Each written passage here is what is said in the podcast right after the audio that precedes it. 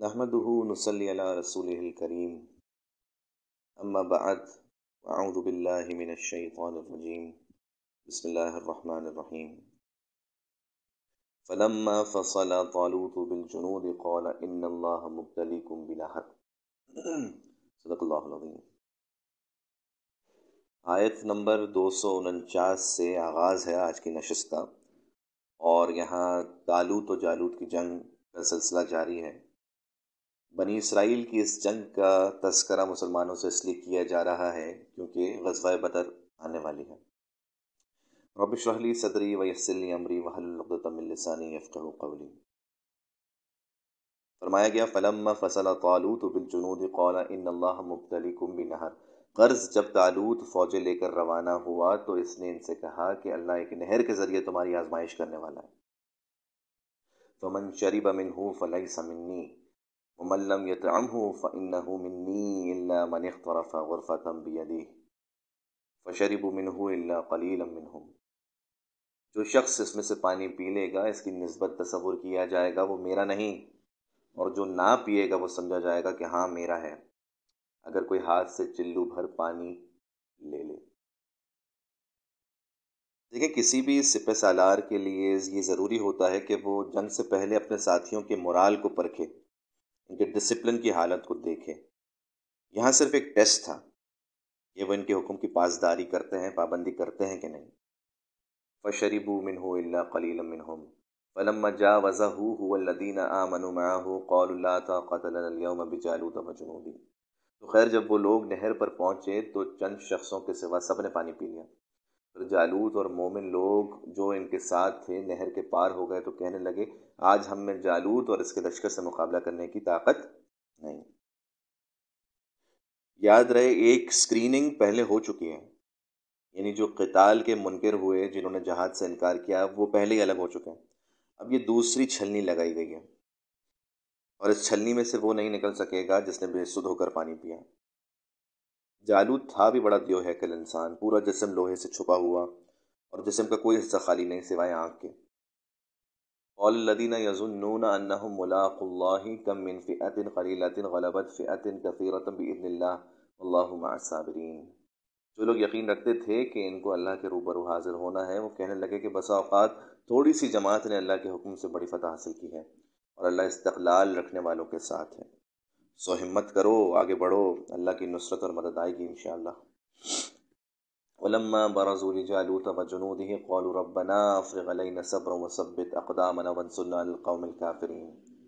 اور جب وہ لوگ جالوت اور اس کے لشکر کے مقابلے میں آئے تو اللہ سے دعا کی کہ اے پروردگار، ہم پر صبر کے دہانے کھول دے اور ہمیں لڑائی میں ثابت قدم رکھ اور لشکر کفار پر فتح یاب کر یہاں گویا اہل ایمان کو یہ دعا بھی سکھا دی گئی۔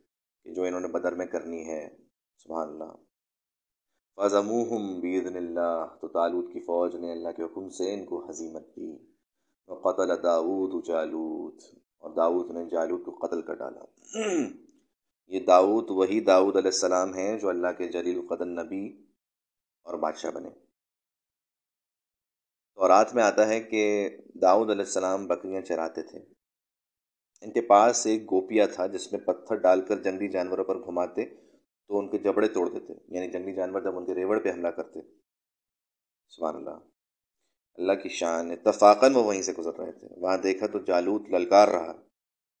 غیرت کو جوش آئے تو اسے پسارا سے اجازت لی۔ اور ایک پتھر ایسا گھمایا کہ وہ جالوت کے سیدھا آنکھ کے سوراخ سے پار ہو کر اس کے بھیجے میں اتر گیا۔ وہ آتا اللہ الملک والحکمت وعلمہ مما یشاء اور اللہ نے ان کو بادشاہی اور دانائی اور جو کچھ چاہا سکھایا۔ بعد میں تالوت نے اپنی بیٹی کا نکاح داؤد علیہ السلام کے ساتھ کیا اور اللہ نے انہیں جنگل سے اٹھا کر حکمت و سلطنت اور نبوت نوازی اور بہت کچھ سکھایا جو اللہ نے چاہا، سبحان اللہ۔ ولولا دفع الله الناس بعدهم ببعض لفسدت الارض ولكن اللہ ذو فضل على العالمين اور اللہ لوگوں کو ایک دوسرے پر چڑھائی اور حملہ کرنے سے نہ ہٹاتا رہتا تو ملک تباہ ہو جاتا۔ لیکن اللہ اہل علم پر بڑا مہربان ہے۔ دل آیات اللہ نتلوحا علیہ بالحق و انک لمن المرسلین۔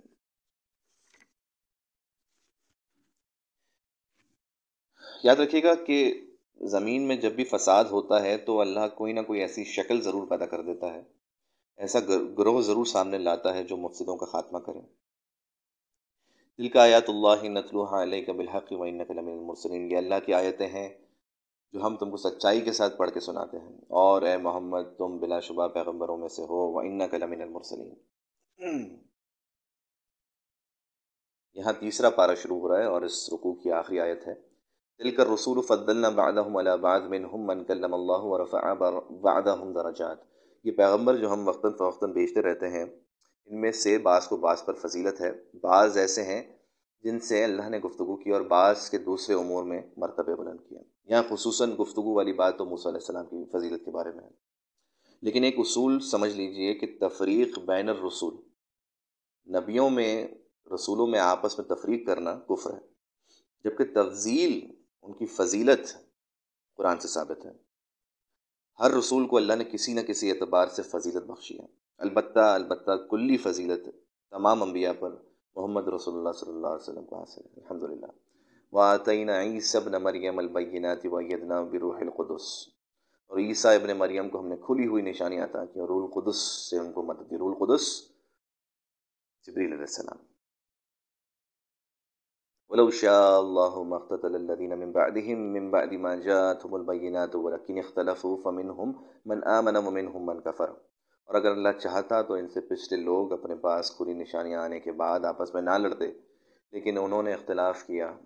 تو ان میں سے بعض تو ایمان لے آئے اور بعض کافر ہی رہے۔ یعنی نہ تو یہودیوں کی آپس میں جنگیں ہوتی، نہ یہودیوں کی عیسائیوں سے، نہ عیسائیوں کے فرقے آپس میں لڑتے، اگر وہ صحیح طرح سے ایمان لے آتے تو۔